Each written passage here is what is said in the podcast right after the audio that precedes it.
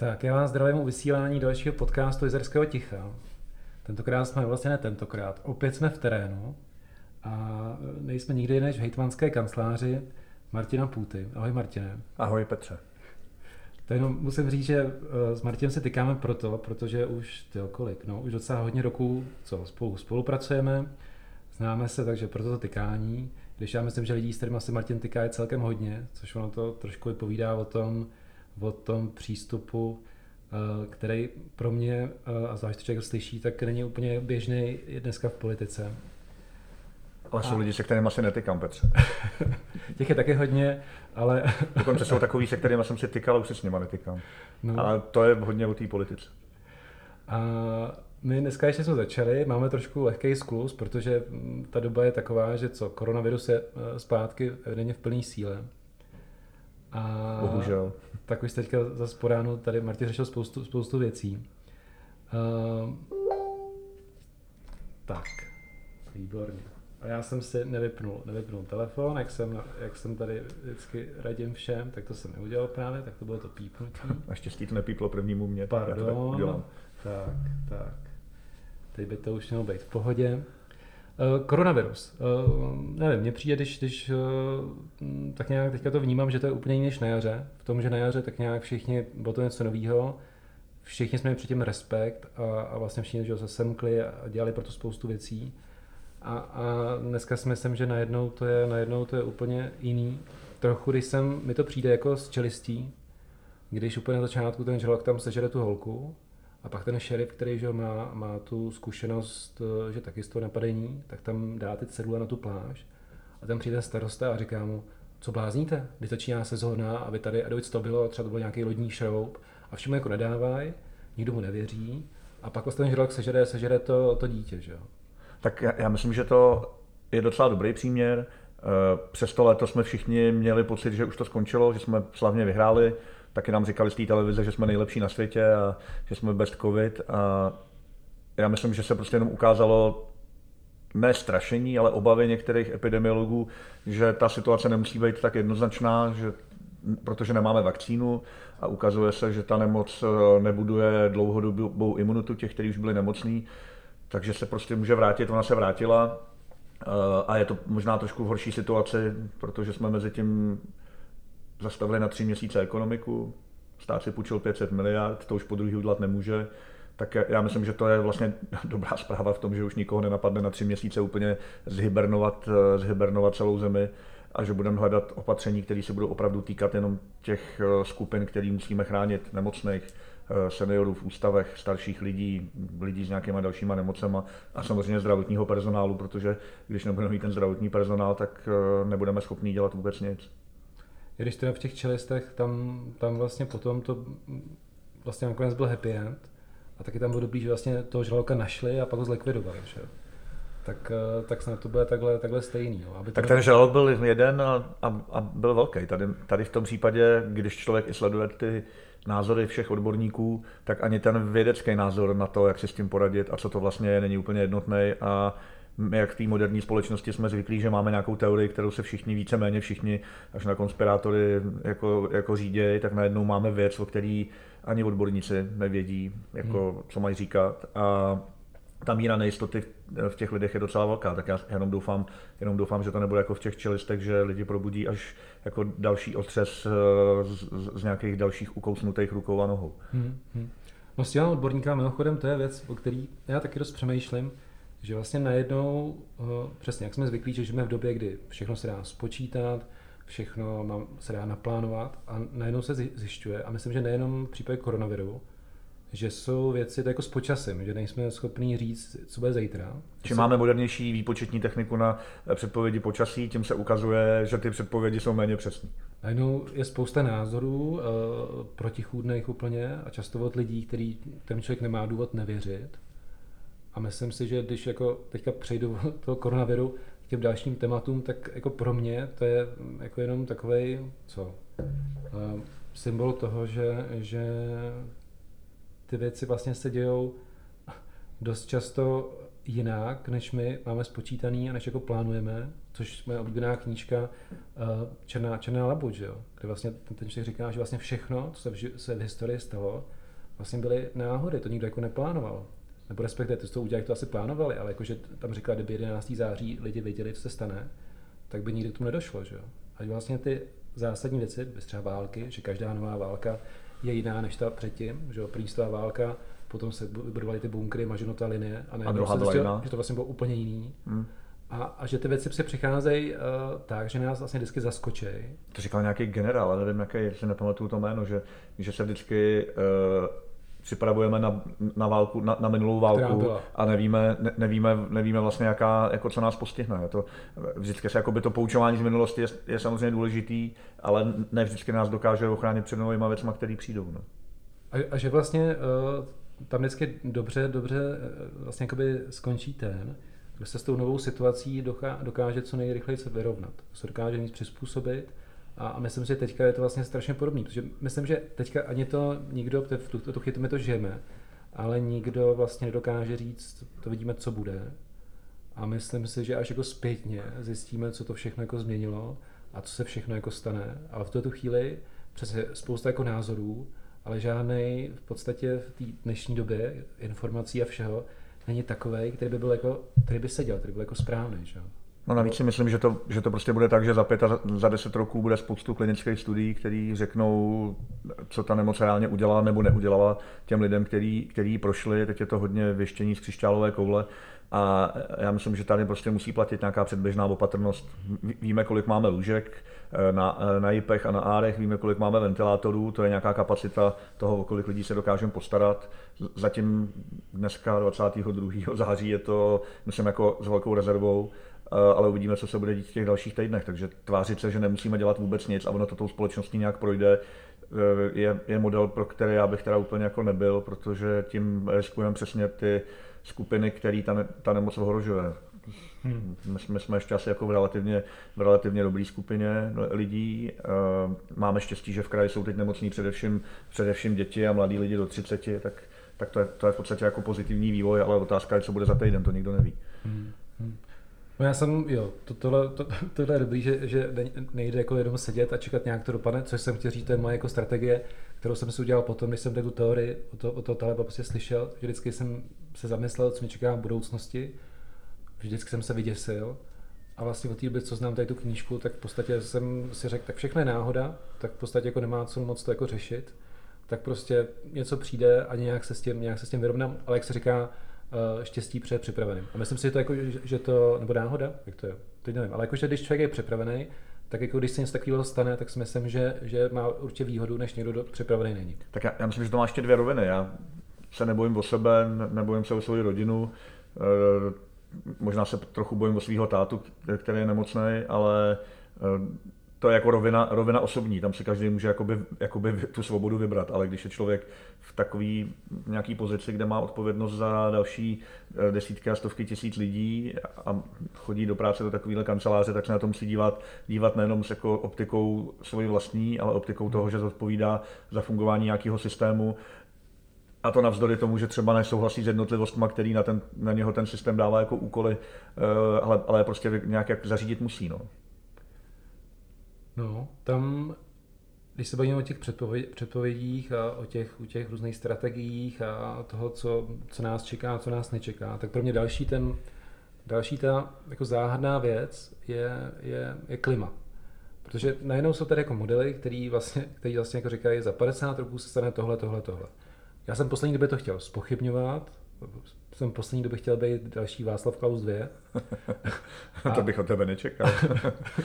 ale, ale, ale jako popravdě, a ten koronavirus je tím příkladem, že přesně, ono to vypadá, že my jako víme strašně moc, co se jako stane, ale najednou se ukazuje, že možná to tak úplně není.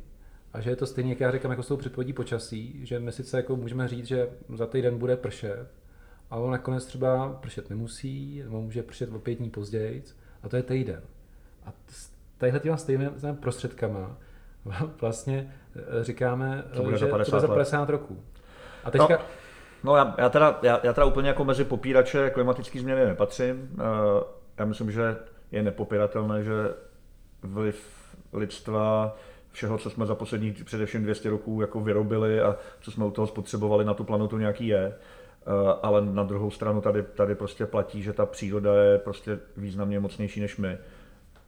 Kdyby přišla nějaká malá doba ledová, tak eh, veškerý oteplování způsobený klimatickou změnou bude asi přebitý tady tím Aha. přírodním úkazem, ale my to nevíme a máme samozřejmě za tu, za tu planetu, za to místo, ve kterém žijeme, nějakou odpovědnost. A já teda úplně nejsem pesimista. Já vidím samozřejmě ty čísla, globální věci. Na druhou stranu, když se tady člověk podívá jako kritickým okem na naši zemi, ať zůstaneme jako trochu při zemi, eh, za to, za co můžeme nějak ovlivnit, tak v Nise, ve který ještě v 89. tekla různě barevná voda a, a nebylo tam nic živého, tak se dneska dá koupat a jsou tam ryby. Eh, vyčistila se velká část velkých zdrojů emisí Eh, směřuje to k, nějakém, k nějakému podílu obnovitelných zdrojů. Myslím, že i lokální zdroje znečištění. Já, já se pamatuju, že se přijíždělo v zimě vlakem z Gimplu do Hrádku, tak nad, nad celým městem ležela prostě bílá poklička hmm. Eh, a, a nebylo to tím, že by lidi pálili petky. Petky, upozorňuji, mladší posluchači v té době ještě vůbec nebyly. Uh, ale prostě se topilo nekvalitním, nekvalitním uhlím, tak já myslím, že ten krok k většímu ohledu na životní prostředí jsme udělali. Možná je zatím malý, musíme se věnovat těm dalším tématům, ale rozhodně um, myslím, že ty názory, že bychom měli díky tomu jako úplně změnit paradigma, paradigma společnosti, tak ty nezvítězejí už jenom kvůli tomu, že lidi vlastně jako nechtějí měnit uh, ten způsob života, ve, kterém jsou. Oni prostě chtějí jezdit na tu dovolenou, uh, jezdit do práce, jezdit do práce autem, zároveň nikdo z nich nechce mít nikde u domu novou silnici, na tož pak továrnu nebo něco podobného. Eh, to je taky takový jeden jako, jako paradox. Tak já, já, já, myslím, že prostě jsme odpovědní za to, co je kolem nás a musíme si toho všímat, eh, ale úplně jako, že bych začal být eh, nervózní z toho, co bude za 50 roků, tak, tak, to, tak to nejsem. To myslím, že úplně, úplně jako neovlivníme jsem se směl na jednu scénku, on to nebyl z Mr. Beana, a to byl Rowan Atkinson a byl to nějaký dokument, protože on strašně rád jezdí autem a bylo to vlastně o automobilismu a on tam říkal, že, věč, že airbagy se vždycky dělali jako vepředu nebo a pak se jako zjistilo, že hodně těch nehod, takže jako z boku. A, tam to jako dokládal, že vlastně, že něco se jako dělá, zkouší se strašně moc takových těch testů, takových těch postav s těma, těma a pak najednou se zjistí, že to je prostě jako jinak. Těžko říct, no. Evidentně asi budoucnost je něco, což možná i kouzlo té budoucnosti, kde úplně jako nevíme, co bude. Asi jako bychom měli na to se připravovat, měli bychom jako cvičit, aby jsme byli jako ready. Jak říká Radudiš eh, v, v národní třídě, cvič, eh, tlustý budou hubený a hubený budou, budou mrtví. Tak, tak doufám, že nás takovýhle, takovýhle konce nečekají, ale asi dobrý být na ty věci, věci připravený.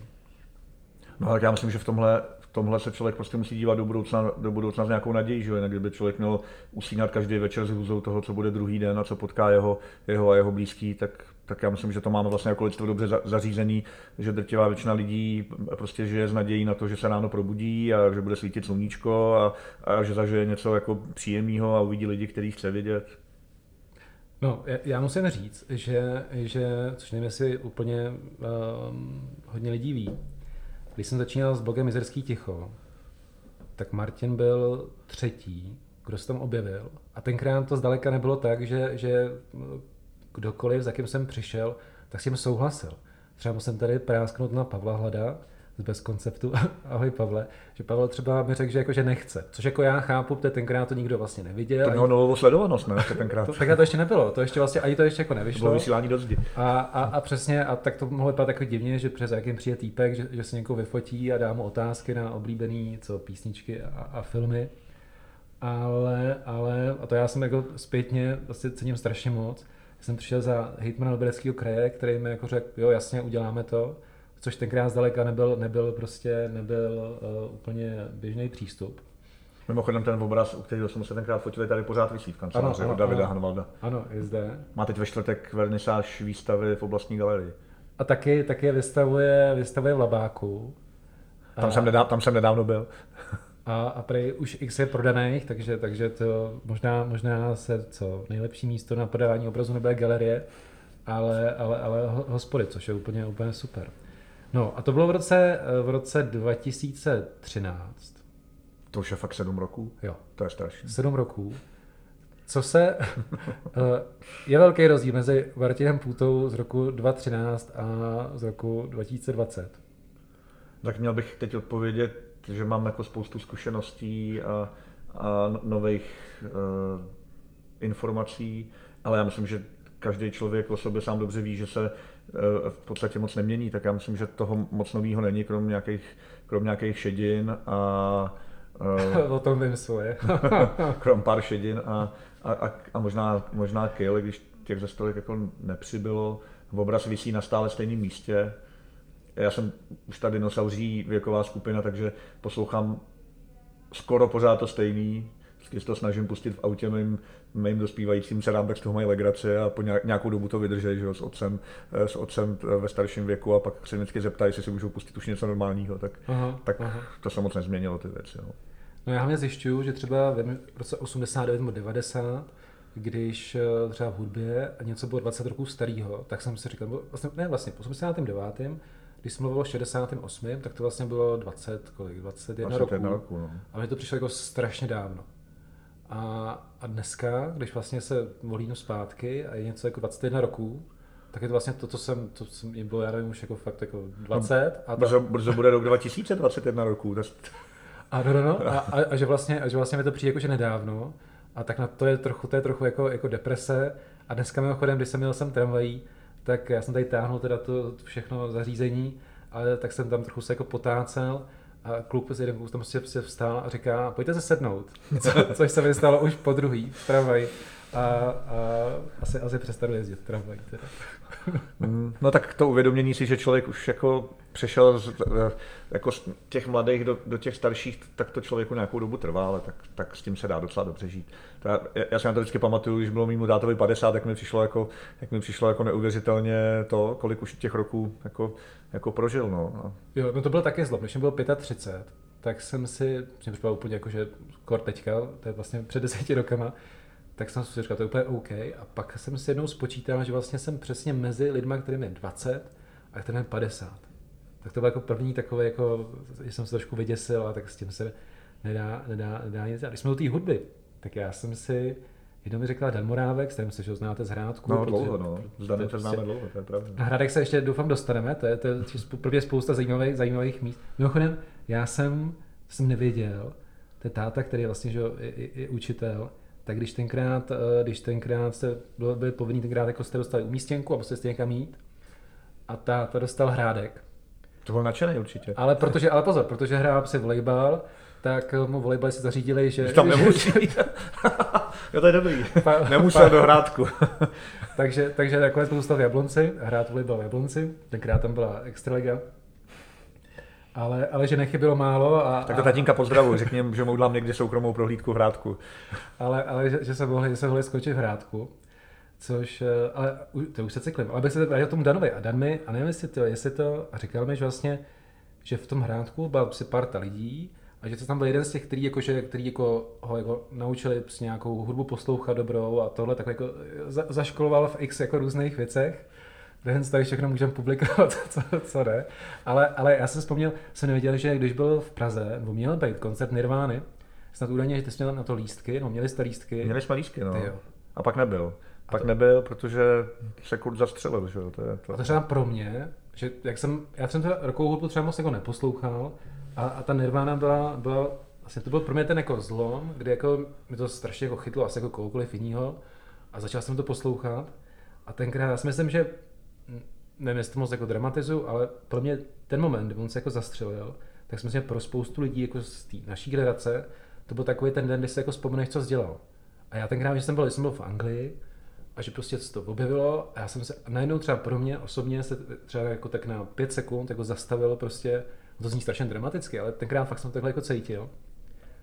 No to, já jsem, nevím, kde jsem byl, ale člověk si v takových příběhů jako uvědomí, jak ten nablízkaný svět, jako ty média a ten, ten show business, a ta politika je dneska taky show business, tak jak, jak je to vlastně jako odlišný od toho skutečného světa, že? tak oni ho, nám ho, oni nám ho jako pro, prodávali jako vlastně fajn, fajn chlapíka, pak se ukázalo, že, že jako bojoval s démonama a s vnitřníma problémama, tak, tak to, je, to bylo spíš takový jako, takový jako zjištění. No, a to pro mě, to pro mě jaký bylo jako hudební, mm, hudební zlom velký Nirvana. Myslím, že tam, ta, tam byla ta energie prostě a potkalo se to jako s tím, že je člověk mladý a, a byla to ta, ta hudba, která, která oslovuje. No. Já jsem no. si vzpomněl, jsem viděl s tím dokument a tam říkají, že byl, jako, že byl malý, tak se rodiče se rozvedli a že máma řekla, že jako s tím být jako nechce být, šel k tátovi a ten taky řekl, že s tím nechce být. Hmm, a což teď- musí a pro to dítě být strašný. Teda. To, A tady ten jako pocit, vedle těch x jako dalších, to, se, že to člověk tam jako dojde na základě toho dokumentu, jak vlastně, tyjo, no, jak to byl jako strašně jako smutný osud. Ale, ale na druhou stranu zase, zase co, jako pro mě, pro mě skvěl- skvělá hudba. Hrádek mimochodem je, je, to nevím, jestli víte, a nevím, kdo jste viděli dokument King Skate, který je úplně jako super a, a je o skateboardingu u nás, tak eh, já jsem byl fakt v šoku, když jsem zjistil, že Hrádek nad Nisou byl ještě za komunistů jediný jako z center v Československu. no, na Kristýně byla, na byla rampa, na Kristýně byla rampa, jezdilo se tam český pohár, nebo co to tenkrát, co to tenkrát bylo, jaký jsem měl doma skate, ale já jsem takový jako pohybově mimořádně nadaný, takže, takže jsem končil se zlomenýma rukama a odřeným celým tělem a podobnýma věcma, tak Brácha měl skateboard a, a zlomil se ruku. Přesně, při první jízdě a zlomil se ruku. Takže to vždycky, pro mě to byl takový ten moment, že mám předtím jako nekonečný respekt. Vlastně vždycky vidím ty lidi a říkám si, jo, super, ale je to teda bohužel jedna z těch věcí, které asi jakože, no, nevím. Je to jedna z těch věcí ve sportu, ve který taky nejsem dobrý, bych to, bych to tak jako popsal. Ale když mluvil o Hrádku Vodanovi, Morávkovi, tak minulý víkend byl shotgun Mhm. a jak člověk stárne, jak jsme se tady o tom tady jako bavili, tak to si přesně pamatuju, že se ve tři v noci, ve tři v noci nějak jako probudím ze soboty na neděli a slyším dunění, protože mám otevřený okno, eh, aby, aby se jako dobře spalo a říkám si, co to je, co to je? Říkám si, no, on je asi shotgun. Tak jsem to okno zavřel a spal jsem dál. Tak pak jsem si druhý den ráno říkal, že ty, ty ještě před deseti lety, před deseti lety bych se šel možná jako, jako podívat a teď, teď zvláště tady v tom hektickém období jsem byl prostě rád, že spím. No mimochodem Shotgun, tak Dan v podcastu byl, ale já tu reklamu udělám ještě jednou moc rád. Eh, za mě to je jeden z nejlepších festivalů vůbec v České republice, který má úžasný mezinárodní přesah. A já vždycky, to vždycky úplně jako zírám, teďka už to úplně nestačím sledovat, tak vždycky, když někdo je na Shotgunu, tak většinu z těch jmen já neznám. Třeba za tři roky Je z něho hvězda. je z něho hvězda. A tohle je úplně úžasný, jezdí tam lidi vlastně z Německa, z Polska. A je to za mě jako strašně jako nedoceněná věc. A, a jeden z nejlepších festivalů, co jako fakt znám, a to klobouk dolů, ten Dan to dělá už někde, to, někde víc než 20 roků. No, myslím, že tak 18, 19. Takže ob, obdivuju tu jeho výdrž, protože tyjo, já nevím, kdokoliv dodělal nějakou akci, tak si dokáže představit, co to všechno jako obnáší. A, Jo, vím, a, vím, jak to vždycky, na- jak to hodně naráželo v Hrádku na, jako na místní a, a, a, v pár ročníkách, kdy Dan úplně neuhlídal jako hlasitost, tak jsme jednou v noci volal žitavský primátor, eh, že, že má probuzenou celou žitavskou nemocnici, co, co se to jako děje, tak, Aha. tak to, ale, ale myslím, že se to i s těma techn- technologiemi dnešníma dostalo jako do úrovně, že je to sice slyšet, ale kdo chce spát, tak si zavře tu ventilačku. Aha, ale za, zase třeba loni jsem byl v Německu na takovém obrovském festivalu a to bylo taky u nějakého jezera a teď jsem šel tam jako pěšky na vlak, asi nevím, kolik 4 kilometry a pořád to bylo strašně slyšet. A pak člověk jako dojde, že vlastně, myslím si třeba pro to město v tu chvíli, je to jako obrovský, obrovský, nějaká možnost těch příjmů. A myslím si, že když to prostě jednou za rok, tak asi, hm, a když se to jako dobře co vykomunikuje, tak to asi úplně není, asi to dá vydržet. No. Uh, my když jsme se domluvili na tom podcastu, tak, tak tvoje první reakce byla, jestli si chci jako politikou ničit podcast. No to je pravda, Tam- máš samý zajímavý lidi vždycky. Já, to, já to poslouchám v autě, dokonce se přiznám, že jsem díky uh, Petrovi si nainstaloval, nainstaloval takovýto v Jabku, tak abych si to mohl poslouchat a od té doby možná poslouchám, poslouchám podcasty a, a různý, nejenom mizecký ticho, uh, cestou v autě víc Jo. než muziku. No, to- tak, tak to, to děkuju. Já teda musím říct, že popravdě se přiznám, že podcast je moc, na mě podcast je, že to je hrozný, bych neměl říkat, ale na mě podcast je strašně dlouhý, dlouhý médium, takže v té dnešní době prostě Instagram, šup sem, šup tam. Dvě věty, prostě dvě sekund- věty, ano. Jo, 10 sekundový videa, nikdo se nedívá víc než 10 sekund. Takže se přiznám, že jako podcast já mám rád, hlavně teda kvůli tomu, to jsem ještě možná neříkal, že dřív, když jsem psal články, tak článek je strašně moc práce. Ty vlastně s tím člověkem se musíš sejít, nahraješ to, pak to musíš přepsat, a pak, a pak že fotky k tomu dát, všechno. A je to strašně moc práce. Když to tohleto hm, přijdu, nahraju to a, a je, to, je to prostě hotovo. A většinou z 99% prostě ani se nestříhá prostě jako nic. Takže za mě je to hlavně super v tom, že mám s tím méně práce, což, což to, ale jako médium, a, as- asi, takže asi úplně nejsme, ale tak tohle, tohle je dobrá zpráva. Tak dlouhý No. články lidi, lidi už vůbec nečtou, že jo? Jo, No to je... nějaký známý, hele, jako pěkný, ale, Ale proč to děláš tak dlouhý? No, tak to jsem chtěl, jako právě, ještě žil v té době, kdy se jako řekl, že dlouhý článek, to je ta prostě poctivá novinařina, že jo, a ten člověk tam jako najde ty věci.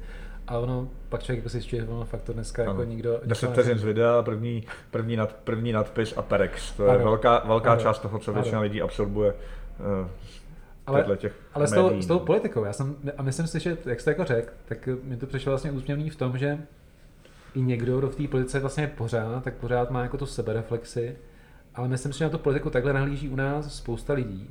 A vlastně pořád mi přijde, jako by bylo, no, jako by být v politice nebo zapojit se do politiky, jako bylo něco, něco jako, jak bych to řekl, uh, špinavýho. Jako když někdo třeba, já nevím, Div, minimálně divnýho. divnýho. Když někdo třeba, já nevím, co, hraje fotbal, nebo dívá se na filmy, tak to všude říká, všude o tom jako píše. Ale třeba mi přijde na rozdíl, já nevím, třeba od Ameriky, nebo, nebo Anglie, kde jako když v té politice teď jsou ty kampaně a všechno, i tam jako jsou a nadšeně se mají ty placky a, a chodí po těch domácnostech a říkají volte toho a toho, tak si myslím, že kdyby to udělal někdo tady u nás, tak eh, v lepším případě se ti budou čukat jako na čelo, jestli se ten jako člověk nezbláznil. Že mi to přijde, že u nás to je jako pořád jako braný jako, jako takový nutný zlo, ale, ale za mě je, je to pořád ta věc, že eh, díky tomu s někam můžeme posunout něco prostě něco, něco jako udělat. Tak, tak jak minimálně na té komunální úrovni, na, jako v těch městech a v těch vesnicích. Je to prostě jednoduchý, když člověk chce, aby má děti a zjistí, že nemá ve vesnici dětské hřiště, tak asi jako nejjednodušší uh, jako začít mluvit s tím starostou a s těma zastupitelama, když to třeba jako někde nejde, tak je to asi jako nejpřímější cesta k tomu, jak ovlivňovat jako věci kolem.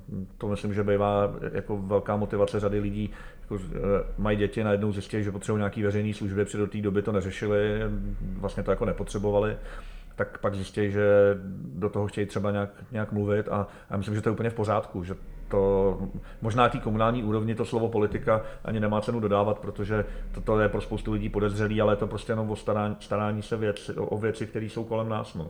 Pak to, že od někoho to dovede jako náhod, náhoda až do hejtmanské kanceláře, jak to je prostě, to je prostě a jak se jako... stalo, stalo, ty, že člověk, který co, měl tady ty zájmy všechno, tak najednou jako co, se z něho stal, stal starosta, a pak už jako hejtman to asi jak všichni jako tušně víme. A jak se tohle jako stalo, že člověk, jako, to myslím si popravdě, že, a teď se možná k tomu vlastně zpátky, že vlastně zvolit si tady tu cestu, znamená jako přijít o spoustu, nebo vlastně všechen volný čas.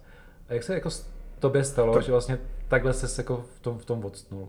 To myslím, že vlastně dopředu jako nevíš, protože kdybys dopředu věděl, co to všechno jako bude znamenat, tak bys si to třeba jako rozmyslel. Ale, tak, ale bylo to tak, byla to vlastně jako náhoda. Tak my jsme já jsem se staral hrátku beach volleyball trochu a když jsme stavili nějaký hřiště na Kristýně, který tam jsou mimochodem doteď a jsou moc pěkný a nemám na ně jako vlastně čas, tak jsem trochu komunikoval s městem a nepřišlo mi to nějak jako moc divný, fungovalo to, fungovalo to jako dobře.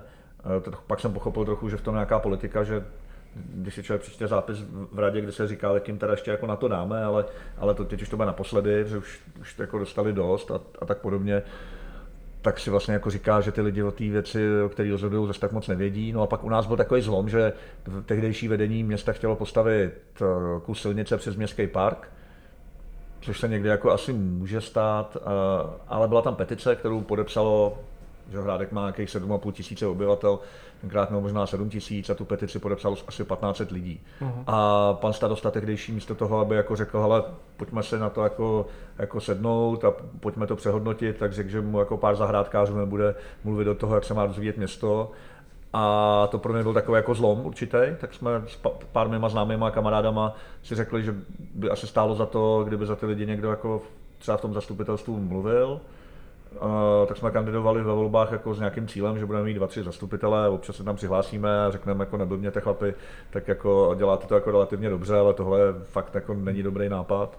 No ale jsme ty volby vyhráli, že jo? tak já si pamatuju do teďka, do teďka, jak jsme po tom sčítání těch hlasů seděli, seděli u Jelena proti radnici v Hrádku, mimochodem už tam dneska ta hospoda není, pro hospody to je těžká doba a tam Uh, jsem říkal, to, co teď budeme dělat, jsme vyhráli.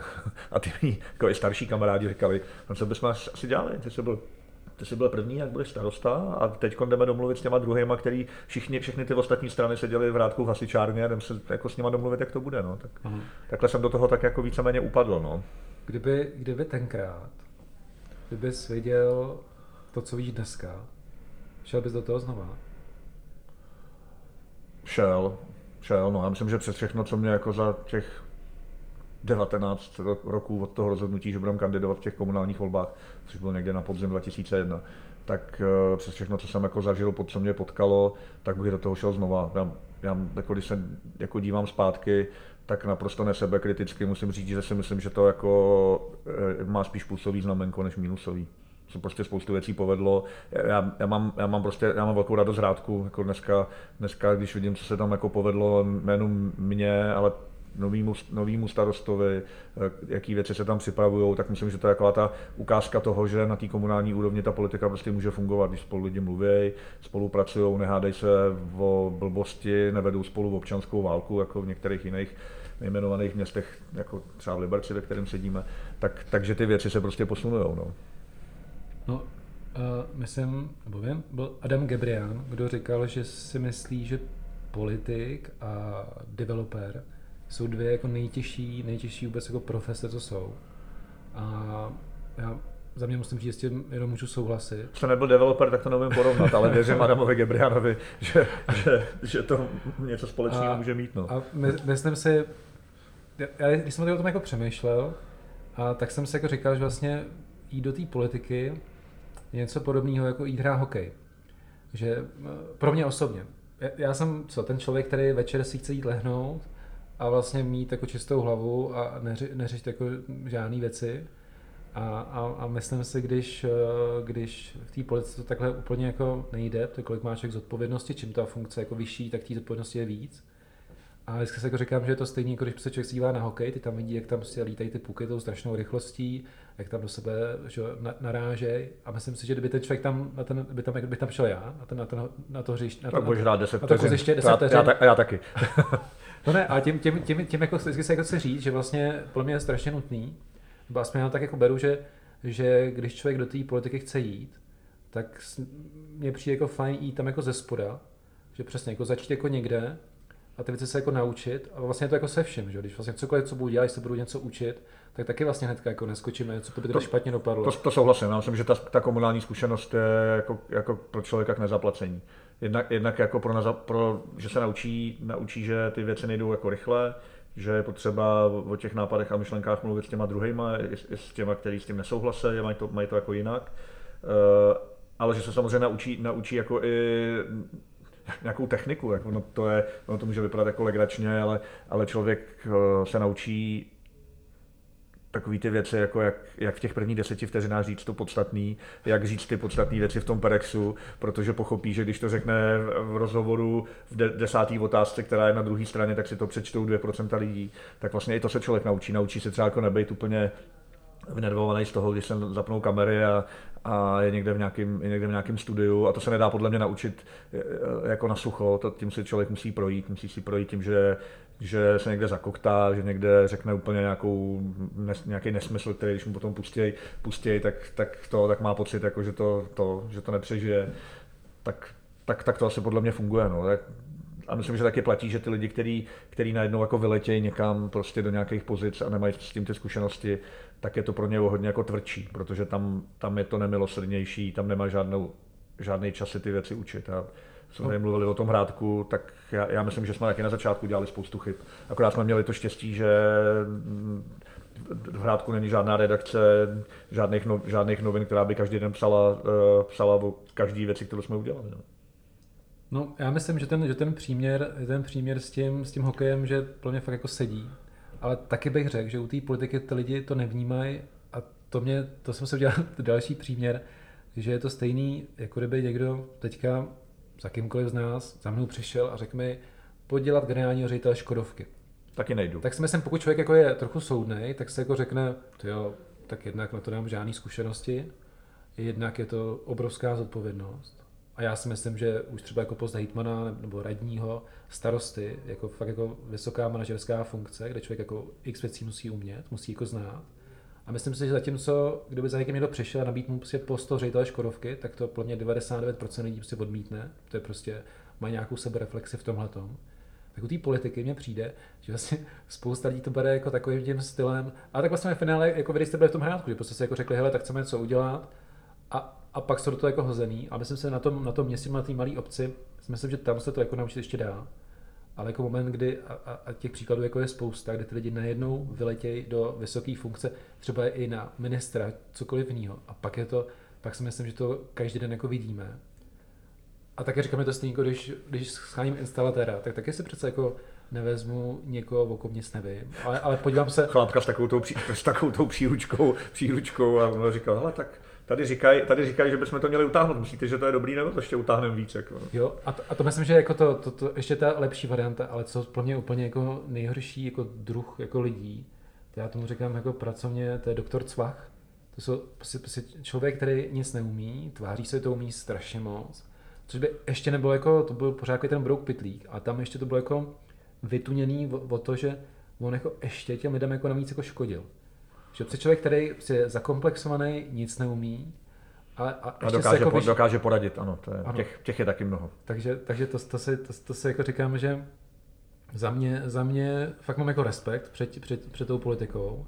Vím, že to, já bych do toho fakt jako nikdy, nikdy jako nešel a vlastně závidím hodně lidem to, to jak to říct, sebevědomí, anebo tu takovou jako bezstarostnost toho, jako že, že do toho vlezou a říkám, pochopil bych to na těch, na těch malých městech, ale vlastně nějak zůstávám v úžasu, když někdo takhle prostě vyletí někde už jako v rámci jako regionu, státu, teda to, to, a pak to myslím, že to podle toho jako vypadá. No. Tak mohl bych taky asi jmenovat, ale nebudu. No. Že člověk prostě potká lidi, kteří pak najednou po půl roce zjistí, že se ocitli na místě nějakou schodou náhod vlastně, eh, na, který ani, na kterém vlastně jako ani nechtějí být. Že?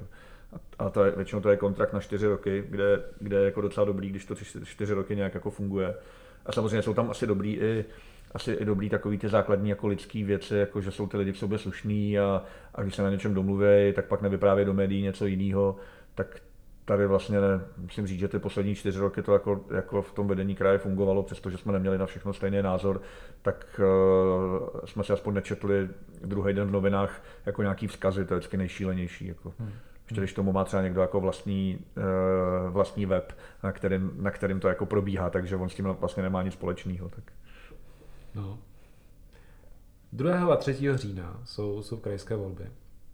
Uh, já nevím, jestli si to moc lidí jako uvědomuje, nebo jestli to vůbec jako ví, ale hm, Liberecký kraj a, a teď uh, Zlínský kraj, to Zlínský, mhm. Zlínský. Mm-hmm. Tam, a Praha. Tam, tam Jirka Čunek. A, a, pra, a Praha. Jsou vlastně jediný tři nebo dva kraje a Praha, kde u moci není, kde u moci není co, nikdo z vládní koalice, nebo utajený vládní koalice, máme jestli Ústecký kraj, jsou, jsou komunisti, že jo. Eh, mně to přijde jako obrovský zázrak. Uh, no, teď, teď taková otázka, to je jako uh, pro nějakou kouli, podaří se to udržet? Já věřím, že jo, tak, tak já jsem přesvědčený o tom, že za náma je odvedená práce, že není vůbec málo. Myslím, že se nemáme vůbec jako za co stydět za ty čtyři roky a ono, ono je vždycky fajn ty velký sliby a velký, velký slova doprovodit taky nějakou konkrétní činností a tak já, já věřím na to, že ty volby vyhrajeme, že uh, jsme to odpracovali. No a když ne, tak to bude prostě jenom vůle voličů a to v politice tak je, že člověk se pak jako musí smířit s tím, že lidi to viděli jinak než, než on, že to, to prostě rozhodli eh, jiným způsobem. Ale já, já považuji za důležité, aby k těm volbám šli už jenom proto, eh, a často se o tom mluví, jestli ty kraje vůbec potřebujeme a k čemu jsou kraje. Často ty pražský novináři mají tu jako přezíravý pohled jako z té Prahy ven. Tak eh, já to vidím přesně v obráceně. Tahle země není vůbec jenom Praha. Tahle země je spoustu krásných míst, kde se žije o hodně hůř než Praze. To je možná ta odpověď na to, že v té Praze třeba nechápou, jak dopadly prezidentské volby nebo uh, jak dopadly parlamentní volby a ono to je prostě o tom pomoct těm lidem, kterým se nežije úplně tak, jako, jako se žije těm lidem v té Praze. A samozřejmě vím, že každý si za to z velké části může jako, jako uh, sám, jak se daří jemu a jeho rodině. Jenom ty startovací čáry nejsou jako úplně stejný a myslím, že úloha politiky je ty rozdíly spíš vyrovnávat, než je, uh, než je zvětšovat. Tak když by se zase jako trochu podařilo ten náš kraj, ten náš kraj posunout eh, lidem, kteří to mají třeba daleko i do Liberce, tak, tak to trochu jako zjednodušit dopravně nebo jim přiblížit třeba vzdělávání pro jejich děti, zachovat v těch malých městech, tak to je pro mě jako, jako malý cíl, kterýmu jsem připravený se ty další čtyři roky věnovat. Když se bavíme o té dopravě, tak Já, a myslím, je to, že je to vlastně jedno z velkých témat, který myslím, že jako tady, tady jako řeší spousta lidí. To je, že jo, cesta vlakem, eh, a teď nejenom do Prahy, tak. jsou ty dvě, i mimochodem, já musím říct teda, mě jednou někdo říkal, že jasně, že to je dlouhý, ale že tím vlakem jezdí rád, protože když jako někam nepospíchá na čas, tak se tam prostě jako sedne, je tam hodně místa, otevře si počítač a že udělá strašně moc jako práce, kterou, a má vlastně čas pro sebe jenom, no. kterou, kterou prostě v tom autobuse si neudělá. Já jsem si říkal, no jasně, a pak jsem to párkrát využil a je to teda jako super. Pokud máte jako nabitý co, uh, telefon, počítač a jako hodně, a hodně, hodně dat a čas. Ale to je tak asi všechno. Um, ale je klasická, jako, klasická story, když třeba člověk jede kamkoliv, jako, ne jako na Prahu, ale vlastně jako na, co, jako na, na, na východ, na jeho východ, tak prostě třeba já jsem do Bratislavy vlakem a Liberec Pardubice 3 hodiny a Pardubice Bratislava taky 3 hodiny. No, tak Pardubice jsou vlastně na půl cesty z Liberce do Bratislavy, teda aspoň v železničním čase. Uh, co? Je, jak se, jsem si říkal, jak se tohle jako stalo, že máme tady dálnici, což, což nejen... To musíme poděkovat panu soudruhovi premiérovi Štrougalovi, který, který jezdil rád do, do Jizerek a tak tu dálnici tak jako vlastně postavil v těch 80. letech. No. To jsem slyšel, nevím, nevím jak... Jako... Ne, je to pravda, je to pravda, je to tak jako, t... tak asi prostě premiér, a on tam, on byl v těch vysokých pozicích dlouho, tak, tak si jenom hlídal, že se prostě staví, no. Což mimochodem, když se bavíme, když se bavíme o, o, o, o, co, soudruhu, panu, asi soudruhu Štrougalovi, to, to, tak eh, knížka Jezerské ticho, která samozřejmě co, byla, byla inspirací pro název mého blogu, mi tak já říkal pan Weiss, že když to mělo vít, tak tenkrát knížku, že komunisti museli povolit, a, a bylo to třeba na čtyři roky a často to jako zamítli, tak oni se jako říkali, že viděli, že tam prostě bydlí na té jezerce, takže ještě s Prav Neverlím a já ještě s někým, tak prostě si řekli, že za ním jako půjdou a že ho zkusí nějak poprosit. A to, jak jsme se bavili jako dneska, že, jako, že pro mě pořád věřitelný, že, že můžu, co, že můžu jít za hejtmanem a že to může takhle probíhat, což tenkrát bylo prostě úplně jiný a měli prostě jako někam, já nevím, do, do co, orlího hnízda nebo něco takového tak mě jako strach, tak losovali, kdo tam jako za půjde, kdo se jako vytáhne tu, tu, tu kačí slámku. tak teď nevím, jako to jako spadlo, ale jsme tam došli a on jako říkal, jo jo, to se nelíbí, udělám to. Takže... A vyšlo to. A, a vyšlo to. S předmluvou, kterou, krásná, krásná knížka. Mimo. Kterou jsem si, no a kterou, když jsem si tu knížku, uh, tu lidinu v antikvářu kupoval, tak tam bylo jako vytrhnutý. Tak jsem si říkal, jak ta, teď zase, jako jsem poslední době chtěl obhajovat tyjo, cokoliv, co, co, co, co dělal Lubomír Štrougal, Nicméně asi evidentně i to, že vyšlo jezerský ticho, tak, eh, tak možná bude. No, tak, možná tak, bude. tak připustme, že eh, za ně museli jet kvůli tomu, že, že to bylo v době, kdy ve vydání ano. každý blbý knížky musel, museli rozhodovat na UV, že? takže, takže asi ta, vytr, ta vytržená stránka je vlastně asi nakonec spravedlivá. Před normálním světě by tu knížku prostě vydali, protože by ji chtěli vydat a, a tak. No, tak. Takže, ale, ale k té dopravě, k dopravě máme tu dálnici, ale nemáme ty vlaky. Máme pořád ty vlaky, co postavili co postavilo to Rakousko-Uhersko a, a co postavili ty Němci. Že dneska málo lidí ví, že třeba trať eh, Liberec Hrádek byla až do 30. let patřila normálně říšským drahám, než došlo k, nějakému, k nějaký dohodě mezi Československem a Německem o, o, převodu, eh, o převodu toho majetku. Eh, tak já věřím ale, že to je neudržitelný a že to nakonec pochopí i v té Praze. Teď se mimochodem soutěží další studie, asi 19. na novou trasu mezi Libercem a Mladou Boleslaví. Před Mladý Boleslaví už to je uh, už to je jako schválený, že se bude projektovat, tak já, já mám pořád takový sen, že až budu ten 70-letý uh-huh. uh, chlápek, uh, takže pojedu s vnukama nebo s vnučkama vlakem za hodinu pěkně z Liberce do centra Prahy a, a půjdeme někam, půjdem někam na, kafe, na kafe a na dort. Tak těch 20 roků je podle mě jako docela reálná doba, za kterou by se to mohlo podařit. Jak se, ale jak se mohlo jako stát, že za vlastně ani ne za od revoluce, ale v podstatě... Za celý Československo. Jak se mohlo stát, že tohleto že tady nic takového nevzniklo. Když už se týká rychlodráha, se staví to v Maroku, a nevím, všude, jak, jak tohle, to, to se jako říkám, to ani jako není snad jako vina žádný politický reprezentace. Mně to přijde, jako by to bylo v nějakém... A to je, to je genetický kód železnice, že? tak ta železnice uh, za první republiky to tady bylo německý prostředí, tak asi přirozeně německý prostředí nechtělo uh, konkurenci z nitrozemí a myslím, že vlastně jako v obráceně, že, že to bylo nějaký status quo, který se rozhodli, že, že vlastně jako zachovají.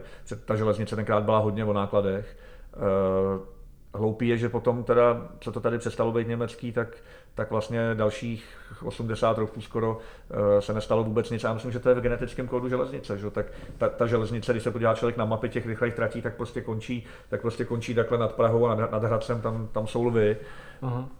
Ale podle mě dlouhodobě neudržitelný, aby pátý největší město v republice, aglomerace, která má dneska 180 tisíc Jabloneckem a, a Libereckém, tak, tak prostě jezdila vlakem eh, do Prahy dvě a půl hodiny, a, nebo byli všichni odsouzený, odsouzený, že tam jezdí autem a nebo přeplněnými autobusama. A to podle mě, to podle mě pro ten stát je jedno z největších selhání za těch 100 let, teď myslím, teď neřeším, neřeším politiku, ale uh-huh. v oblasti infrastruktury. Asi obecně ty krajské města všechny by měly mít prostě vlak za hodinu do, hlav, do hlavního města při naší, při naší velikosti. By to třeba mohlo znamenat, že lidi, kteří mají v Praze práci, tak nebudou přemýšlet o to, že se odstěhují do Prahy nebo do nějakého pražského okolí.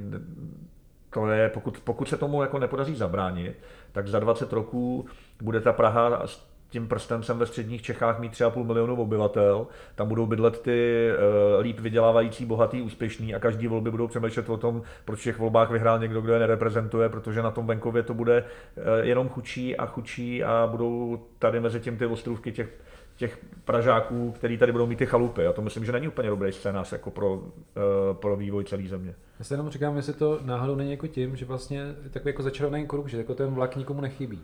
Zatímco jako ty lidi jezdí tím autem a, a jako ty silnice jako sledujou, tak vlastně mi přijde, že ta železnice je něco, co pro mě jako 90% lidí pořád má, se baví jako vabidaněk, kytaru a jak se někam šine takový ten motoráček prostě krajinou. A děti a, do školy a, a, a pak možná seniori nějaký. No. Ale tím, že vlastně není ta zkušenost toho, že prostě sedneš jako na vlak a 200 km ujedeš za hodinu, tady nikdo z nás vlastně nemá, až, až na nějaký výjimky. Kolín. Tak, Kolín, Pardubice, tam, tam to dneska za tu hodinu je a je to, je to jako strašně vidět. Že? To, je, tak si... ten, to je ten, ten Kolín je prostě ten příklad, kdy já myslím, že to je nějakých 50 minut, tak člověk, člověk jednou za, des, jednou za 4 hodiny mu jede vlak do Prahy, je tam za 50 minut, jako kdo byl autem. Že? A víc oni neměli Štarougalák, nemají tu dálnici, teda ještě to je potřeba, potřeba říct jenom vymotace, vymotace jako z Prahy tímhle tím směrem ven je mm, skoro nadlidský úkol. No, a, ale já myslím s tím vlakem, že problém jako nejenom u nás, kde teda je ještě jako větší, ale v finále teďka se řeklo, že vlaky, vlak, nebo to taky myslím, že vlaky Berlín, Vídeň, že vlastně nás ne, nejezdí přes nás no. a že prostě přes Měchov to je rychlejší, než, než prostě, aby jeli jako přes nás. No. Což jako... Tak teď je, teď, je nějaká nová, teď je nějaká nová evropská iniciativa o výstavbě celoevropský uh, rychlý železnice, Aha. Uh, která by se měla financovat jako z nového období v, v rámci pokusu, jak znova nastartovat ekonomiku a tak já věřím, že, že když nám tu síť naplánují z té Evropy eh, a bude se to z toho financovat, takže se začne jako skutečně stavět. Že? A ta železnice k nám není jenom do Liberce, ta by měla pokračovat potom dál na Německo a na Polsko, protože my máme dneska eh, v podstatě jediný koridor do Německa, který vede tím údolím Labe jako pro transport eh, nákladů a všech dalších věcí. Je to už teď přeplněný. Tak, tak třeba i na ministerstvu dopravy k tomu nějak jako přijdou. To, to, to mám teda, Petře, k tomu takovou humornou historku, já mám takový uh-huh. nápad, jak rozhýbat ministerstvo dopravy. My máme tady v Liberci prázdnou budovu z exportu, takže kdyby ministerstvo dopravy se muselo celý přestěhovat jako do Liberce do exportu, a asi by se nám nevešlo, protože to je ministerstvo dopravy je teda mimochodem mega barák, když člověk vejde dovnitř. Uh-huh. To je ta krásná prvorepubliková stavba toho ministerstva, ale tak půl úředníků ve exportu podle mě do pěti let stojí vlak, který se bude jezdit za 40 minut. To.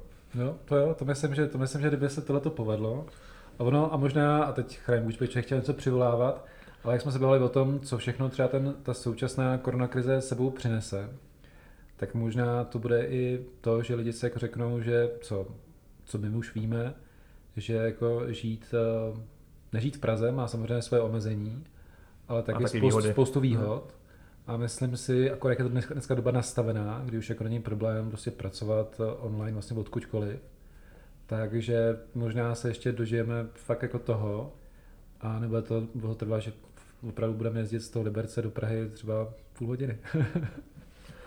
Metr, je že ten, ten, ten svět se asi hodně změní tady v tom, že tento směřování k tomu, že, budou, že bude hodně lidí pracovat z domova, uh, že asi ty velké kancelářské budovy a, a ty open spacey, které byly jako strašně moderní, tak, tak zrovna v této situaci se neukazují jako úplně jako, jako funkční. Tak. Když takhle člověk, eh, co, jezdí, jezdí po, po republice, tak samozřejmě mm, má možnost srovnání. Uh, když takhle vezmeš Liberecký kraj a srovnáš s těmi ostatníma krajema, Uh, já nejsem do... objektivní, já jsem tady doma. Tohle to je subjektivní blok, to je úplně v pohodě. Doká, doká, doká, to není žádná změna. Dokážeš říct jako podle sebe, v čem, v čem Liberecký kraj má výhodu, co je, co je jako na něm, co je, něm, co je na něm super. A naopak, co třeba, když tady pomenujeme tu železnici, o které jsme jsme bavili, kde třeba by jako měl jako přidat, nebo kde jsou ještě jako rezervy, co by, co by se ještě dalo, dalo udělat? Tak nejdřív ty výhody. Myslím, že výhoda je, že jsme jako malý kraj, přestože se vždycky jako říká, Liberecký kraj je druhý nejmenší kraj s druhým nejmenším počtem obyvatel. A já myslím, že to je vlastně skvělý, protože ten kraj je přehledný. Uh, I pro tu samozprávu krajskou uh, je to jako jednodušší, než to třeba srovnám se středníma Čechama, tak přece jenom ten kraj je jako, jako k tomu Liberci navázaný ze všech, ze všech směrů. Myslím, že za těch 20 roků se to hodně změnilo. I když samozřejmě z těch okrajů tam vždycky ty přesahy jako k sousedům jsou a budou. Uh-huh. Uh, je, je tady krásná příroda. Já myslím, že když člověk jako tím naším krajem jezdí, tak je tady vlastně jako všechno od, od rybníků přes nížinu až po hory, přes jako údolí, kde, kde člověk na deseti kilometrech jako projede třema údolíma, který každý je úplně jiný.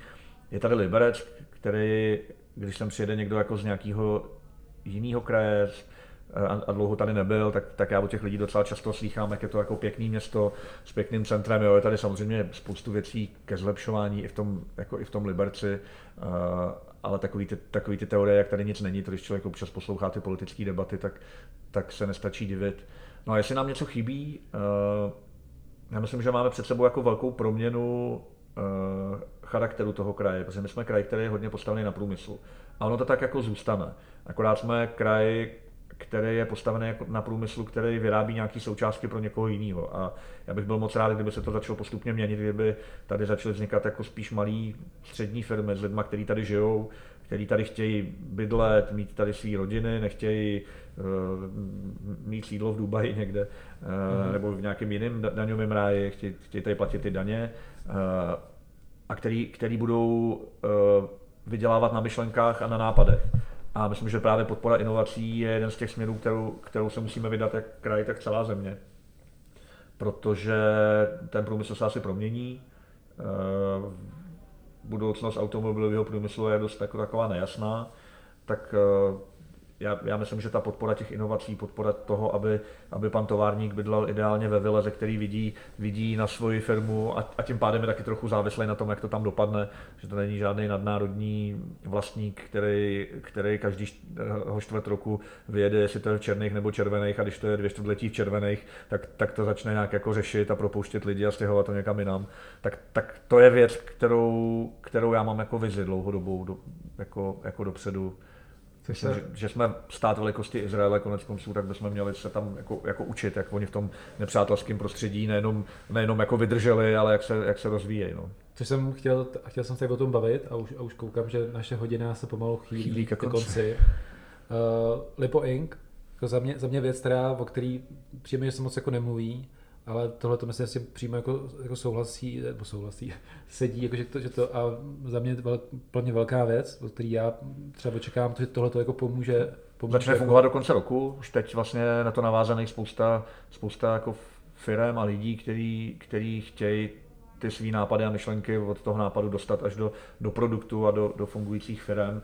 Tak já myslím, že to je věc, která, která nám tady v kraji hodně chyběla a věř, věřím tomu, že jako za čtyři roky už zatím budou nějaký konkrétní výsledky. E, říkám s nadsázkou, s nadsázkou, že by tady třeba mohl jako vzniknout nový Google e, nebo BlackBerry, ale mě by úplně jako stačilo, kdyby tady vznikl nějaký další Jablotron a, mm. nebo nějaká jako podobná firma, kde ty lidi, kteří tady jednou třeba vydělají ty miliardy, tak taky budou chtít, aby z těch miliard něco zůstalo tady, něco, co mají oni rádi, něco, co můžou sami oni jako, jako ovlivnit. No tak doufejme, až se za dalších sedm let na vlnách jizerského ticha setkáme. Už budeme dost šedivý oba teda. to už jsem. To už třeba, to už třeba plešatý, ale ne, to snad ne. Ale tak, eh, tak to jo, že, že, že, když to budeme rekapitulovat, tak, eh, takže budeme mít co, možná víc příležitostí pro to si říct, že... Že už se ten vlak staví v nějakých úsekách třeba. Že už třeba vlak je hotový a že tady máme spoustu startupů nových a spoustu skvělých firm nových a co? Eh, Apple Store třeba. Ano, do každého krajského města Apple Store, to je taky velká rozvojová záležitost. Ano, ne, tak že ty stranu. Martine, díky moc. Děkuju. A tohle byl podcast číslo, tyjo, teď nevím, 23 nebo 24, to je to, tam přečtete. Tak díky, to je vše.